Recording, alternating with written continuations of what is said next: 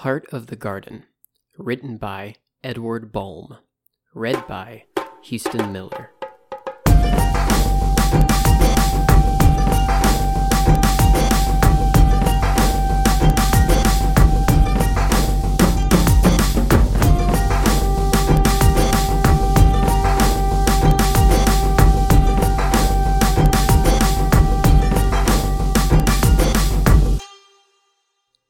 Fourth day of the month of Doji. Iuchi Shahai burst into the imperial gardens, then immediately slowed her pace to a sedate walk. Powder as white as porcelain covered her face, concealing the ragged flush of her cheeks. Her years of spiritual training held her face as still as a mask, a perfect example of samurai decorum. Yet despite all this, the burning, welling sensation in her eyes blurred the flowers of the garden beyond recognition. She walked the garden's paths, navigating the hazy view by instinct until the artfully hued flowers, melted by her emotion, resolved at last into the face of her father. She had last seen him in Gathering of Wind's castle. He had held court not to honor her, nor to announce an engagement, nor to feast her ascension to a new level of mastery, but to be present at her utter destruction. destruction. She knelt with her head bowed to the floor, while the unwanted stares of hundreds of eyes crawled across her back. Though filled to capacity, the room felt empty, devoid of anything save the occasional whisper of a silk kimono. She could try to scream, but no one would hear. It would be improper to notice such an outburst, no matter how justified. It was a nightmare. Quiet footsteps ascended the steps next to the dais, and a voice softly called her name. She rose from her bow but remained kneeling. On the dais lay Iuchi Daiyu, her father and her daimyo. A Seppun courtier kneeled to one side of the dais, facing her, Lady Iuchi Shahai, said the herald joylessly, you are invited to the imperial city to live as an honored guest of the emperor in his very household. You bring honor to your clan to be such an esteemed guest, you whose company his majesty so desires. People will speak for generations of your faithfulness to your duty and the wisdom of your teachings in the Emerald Palace, and you will find your rest within its walls and gardens. Such pretty language, like a katana, artful yet created to destroy. She, the honored guest of the emperor, whom she would never be allowed to see. Housed in corners with bodyguards to ensure she was safe from assassins and secure from ever leaving the city again. Her life would be protected at all costs, for she was honored to serve the emperor by spilling her people's most closely guarded secrets, becoming a traitor to her clan, her family, and her father. Forced to break her oaths, she would teach the names of the world to the Seppun family, those who had guaranteed the safety of the imperial family for a thousand years, and who feared and coveted the foreign magic of the Unicorn clan. She looked at her father, who once would have held her close, protecting her from the teasing of her half siblings, tending to the pain of a scraped knee, or reassuring her after a wicked dream. He looked back, not at her, but at the center of the space she occupied, space that would soon be empty. His eyes stared blandly, as if he were watching a poorly written play. Even his hand, normally expressive and active with minor flourishes, rested with perfect stillness on the armrest of his throne. The courtier politely cleared his throat, nudging her for a response. She dropped her eyes. I am, I am, I am. Am what? Happy to go? Ready to do the Emperor's bidding? Eager to live as an imperial guest, the willing servant of the court, honored by having been selected? No, none of these. They were all lies. Lies. I am under the Emperor's authority, she said at last. A pause, then she murmured, and I will do all I can. It was the truth, but it promised nothing. She bowed again. The courtier extended his arm, holding out the imperial summons. Shahai arose and extended her hands to take it reverentially. She bowed again, pacing backwards several steps, and bowed one last time. Her father's position had not changed, nor had his glance, staring disinterestedly into the empty space where his daughter had once knelt before him. When would she see this courtroom again? Her father again? In a sense, it didn't matter, because nothing would ever be the same. Without a glance back, she left the chamber, looking neither to the right nor the left. She walked straight to her steed, intending to leave immediately before her emotions got the better of her. Better of her. Hot tears spilled out of her memory and onto her cheeks. I thought I left my heart behind, but I can still feel it breaking. She snapped her fan open by reflex and covered her face, swallowing down the sobs that threatened to erupt from her throat. Once she could draw a tattered breath again, she dabbed at her face with the sleeve of her kimono, removing the tears and no small amount of powder. I can't do anything right, can I? She wiped the rest of the powder off as well. Looking up, she was relieved to find herself alone at the end of a small side path. She glanced about. No one had seen her lose her composure. Then she looked at the path again, at how it ended in moist, dark soil that one was not allowed to step into. A dead end, she mused. How fitting.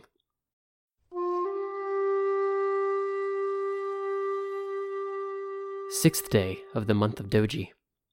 Iuchi Shahai strode into the Imperial Gardens, then slowed her pace to a sedate walk.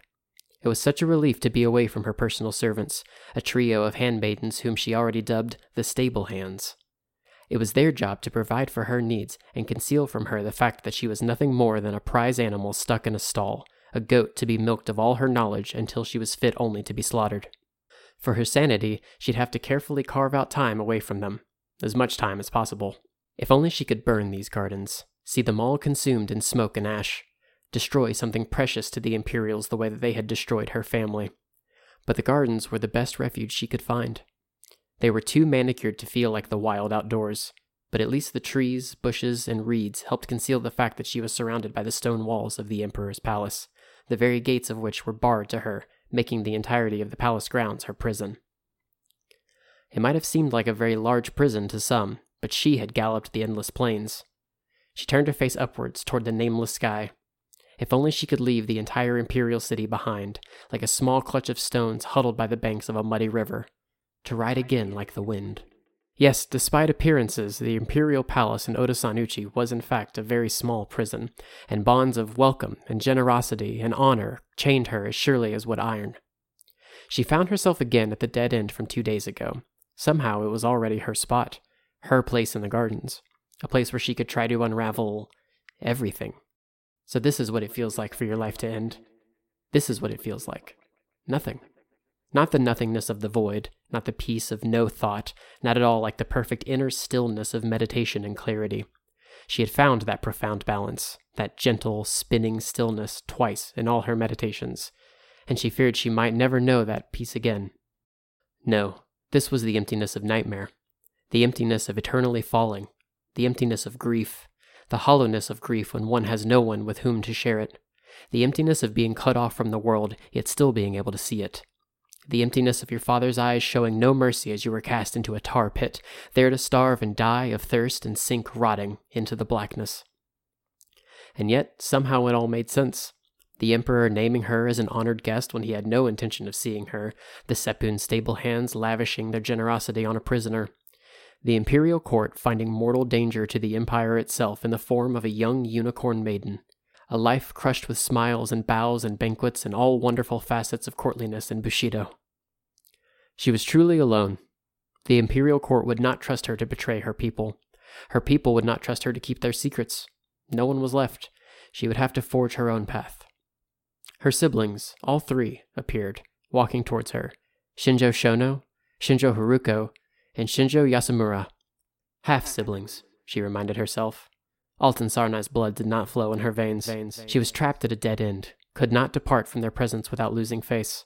Her eyes darted, taking in awkwardness of their expressions, the uncomfortable shifting in their stances. She knew them so well, but she could not think of why they might be here. Unless. Sister, said Shono, we have a gift for you. Using both hands, she held out a blade with an antler handle. Shahai's mind reeled with outlandish conjectures.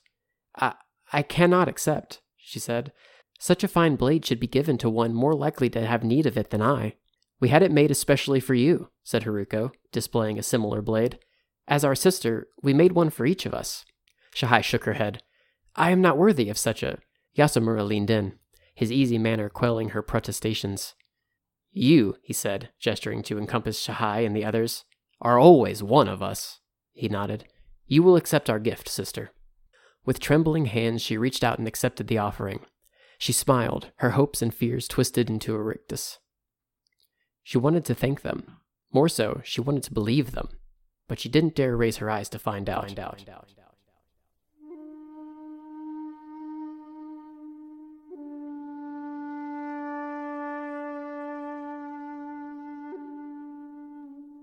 Eighteenth day of the month of Doji. Iuchi Shahai drifted into the Imperial Gardens, then increased her pace to a sedate walk.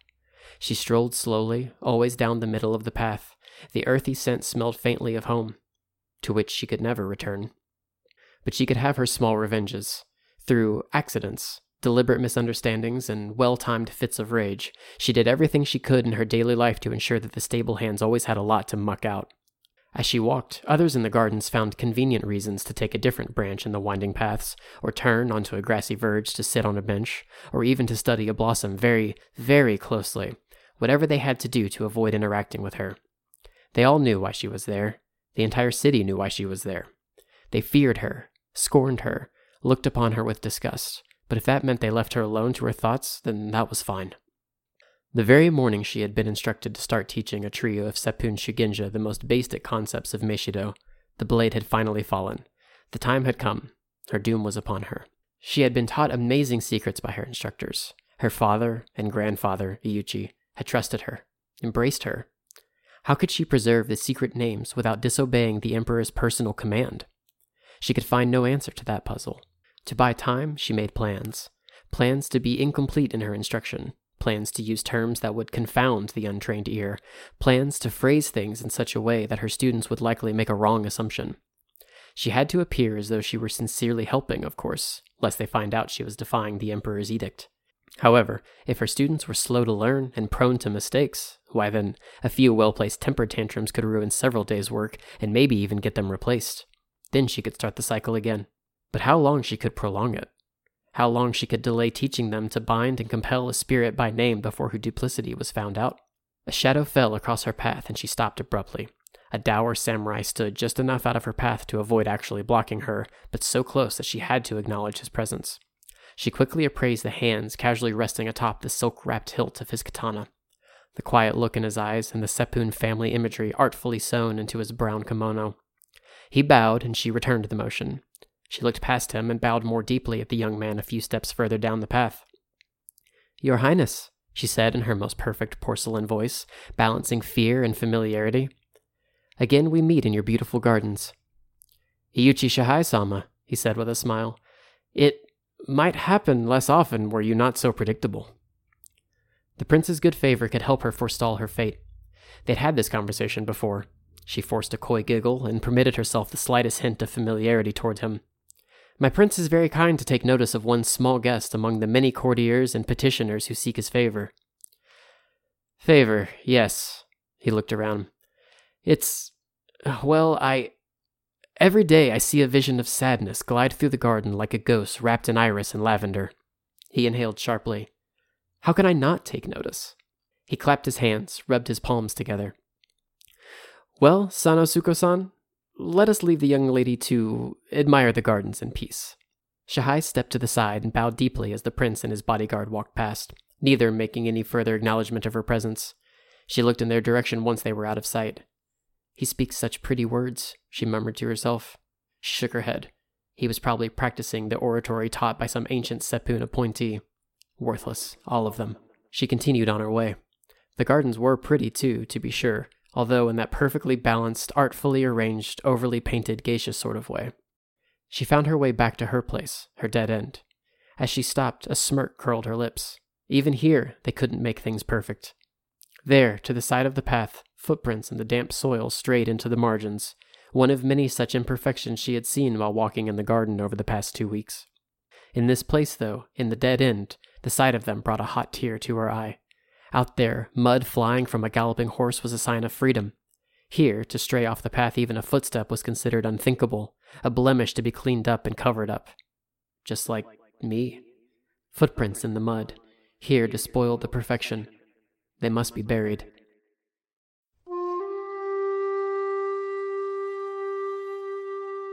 Fourth day of the month of Bayushi. Iyuchi Shahai glided smoothly into the Imperial Gardens, her kimono whispering behind her. She passed slowly among the paths like a swan, arriving at last at her favorite spot. She knelt, closed her eyes, and breathed in the scents that perfumed the air blooms, grasses, earth. The plants were still beautiful, even though they, like she, were caged. Shahai? She started, rose quickly from her kneeling position, turned, and bowed deeply. My prince, she said, her voice clearly flustered. My deepest apologies. I did not hear you approach. Indeed, you look to be in the deepest meditation. I, um, yes, I was, she said, still looking down. She pulled a shock of hanging hair back behind her ear, using the move to mask wiping a tear from her face. He canted his head. What are you meditating on? Nothing, she replied quietly. Sanosuke bristled. The prince asked you a question. Daisetsu raised his hand again. The young lady said she was meditating on nothing, and I believe her. Sanosuke shifted but did not reply. Daisetsu looked at her attire, her stance, her downcast eyes. Is there something my prince requires of me? asked Shahai. What is it that you have in your right hand, Shahai, that you are so carefully trying to hide? Shahai stiffened then. Very slowly she revealed a long, thin, antler handled blade. Sanosuke glided forward between them, his blade drawn and ready to strike. Sanosuke san, said Daisetsu quietly. I asked her to show me. My prince, you may leave us. My sworn duty is to, go- to obey your prince. When Sanosuke did not move, he added, If she chose to attack, she might possibly kill us both. If you are away, she can only kill me, and her clan will be destroyed in vengeance. But you are not the heir, said Daisetsu. Leave us. With a great show of objection, Sanosuke sheathed his katana, glowered at Shahai, then bowed to the prince and departed. Shahai listened as he walked to a position just barely out of sight. She was sure that Sanosuke could see them through the foliage. Shahai took a deep breath. Is there something my prince require? You came here to kill yourself, said Daisetsu plainly. A blade through your heart. Shahai opened her mouth to answer, but nothing came out. Do not try to answer. They stood there for a long moment in silence. This is not how the afternoon was supposed to go. She was lost again, lost in nothing, with no landmarks to guide her. Daisetsu and she together, here in this corner of the garden. She found her eyes locked on those of Daisetsu. Had he asked her to look at him? She couldn't remember. You have been brought here to teach the Seppun family your clan's secrets. This is for the protection of the Hantei dynasty, the Emperor's life, my brother's, and my own. You are a guest of my family. Why, then, the path of seppuku? They say it is for your safety, she blurted. Perhaps they even believe it, but teaching our secrets breaks my every oath. It betrays my very blood, and it puts the Seppun blade at the unicorn throat. If they say we are a threat, then all other clans rally against my people. Now you've done it. How dare you speak these words aloud? But. Daisetsu cocked his head. I thought as much. He took a long, slow breath and continued. Have you really thought your actions through? Better I cut my own heart than stab my family in the back, said Shahai, another tear streaming down her cheek. And if you kill yourself, then what? At best, another of your clan is forced to come here and do what you would not. Probably somebody you studied with, a favorite student of your master. And that person would also find themselves here, in this garden, meditating on nothing. But do you know what is far more likely? I do not, my prince, answered Shahai. That your suicide becomes undeniable proof of the guilt of the Unicorn clan. They would say that rather than reveal the evils you participate in, you killed yourself to hide your family's great shame. But that's not true, yelled Shahai, forgetting herself again. She looked down quickly, flushing. I know. Your clan is a model of Bushido, compassionate, brave, and loyal. He sniffled. Yet here you are. I have learned that what we believe is the truth becomes the truth, and they believe your clan is a danger. And what do you believe the truth is, my prince? I believe that the wave in your hair is very beautiful, and without it, the empire would be diminished. I believe that you love your mother. She was taken from you, yet you wish to take yourself from everyone else. And I believe that you are playing by their rules. He gestured at the beautiful gardens all about. Consider this place. Have you noticed that everyone walks only upon the paths that were laid out for them hundreds of years ago? The gardens are beautiful, but why are these the only paths? Shahai stood silent. The blade felt heavy in her hand, given to her by her family. They had not deserted her. She shook herself out of the reverie and sheathed it. My prince is very wise, she said. Forgive me. I did not mean to interrupt. I shall leave you to your meditations, he said. Remind me to tell you the tale of how Kakita won Lady Doji's heart when we next meet. Good evening, Lady Yuchi. Shahai bowed deeply as the prince turned and left. The edge of his sandal had a smear of mud clinging to it. The mud left just a hint of partial footprint on the path as he walked away, rejoined immediately by his bodyguard. So even the prince wasn't as perfect as the imperial court portrayed him. Whoever was in charge of his wardrobe should be executed for leaving his sandals soiled so. It looked like he'd been. She bent down, picked up a small clod of the dirt, and looked at the color closely. She stood and looked down the pathway where Daisetsu had gone. Shahai turned around and looked at the margin, the muddy dirt that edged her dead end. Then she saw them a set of footprints in the soft earth, leading off to the dead end near a cluster of rose bushes. The daylight was fading. She looked about to ensure no one else was near, then stepped off the path, carefully placing her feet in the prints left for her by Daisetsu.